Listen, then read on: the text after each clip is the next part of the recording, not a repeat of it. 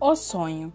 Sonhe com aquilo que você quer ser, porque você possui apenas uma vida e nela só se tem uma chance de fazer aquilo que quer.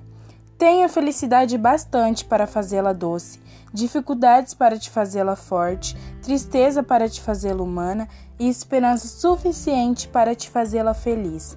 As pessoas mais felizes não têm as melhores coisas, elas sabem fazer o melhor das oportunidades que aparecem em seus caminhos.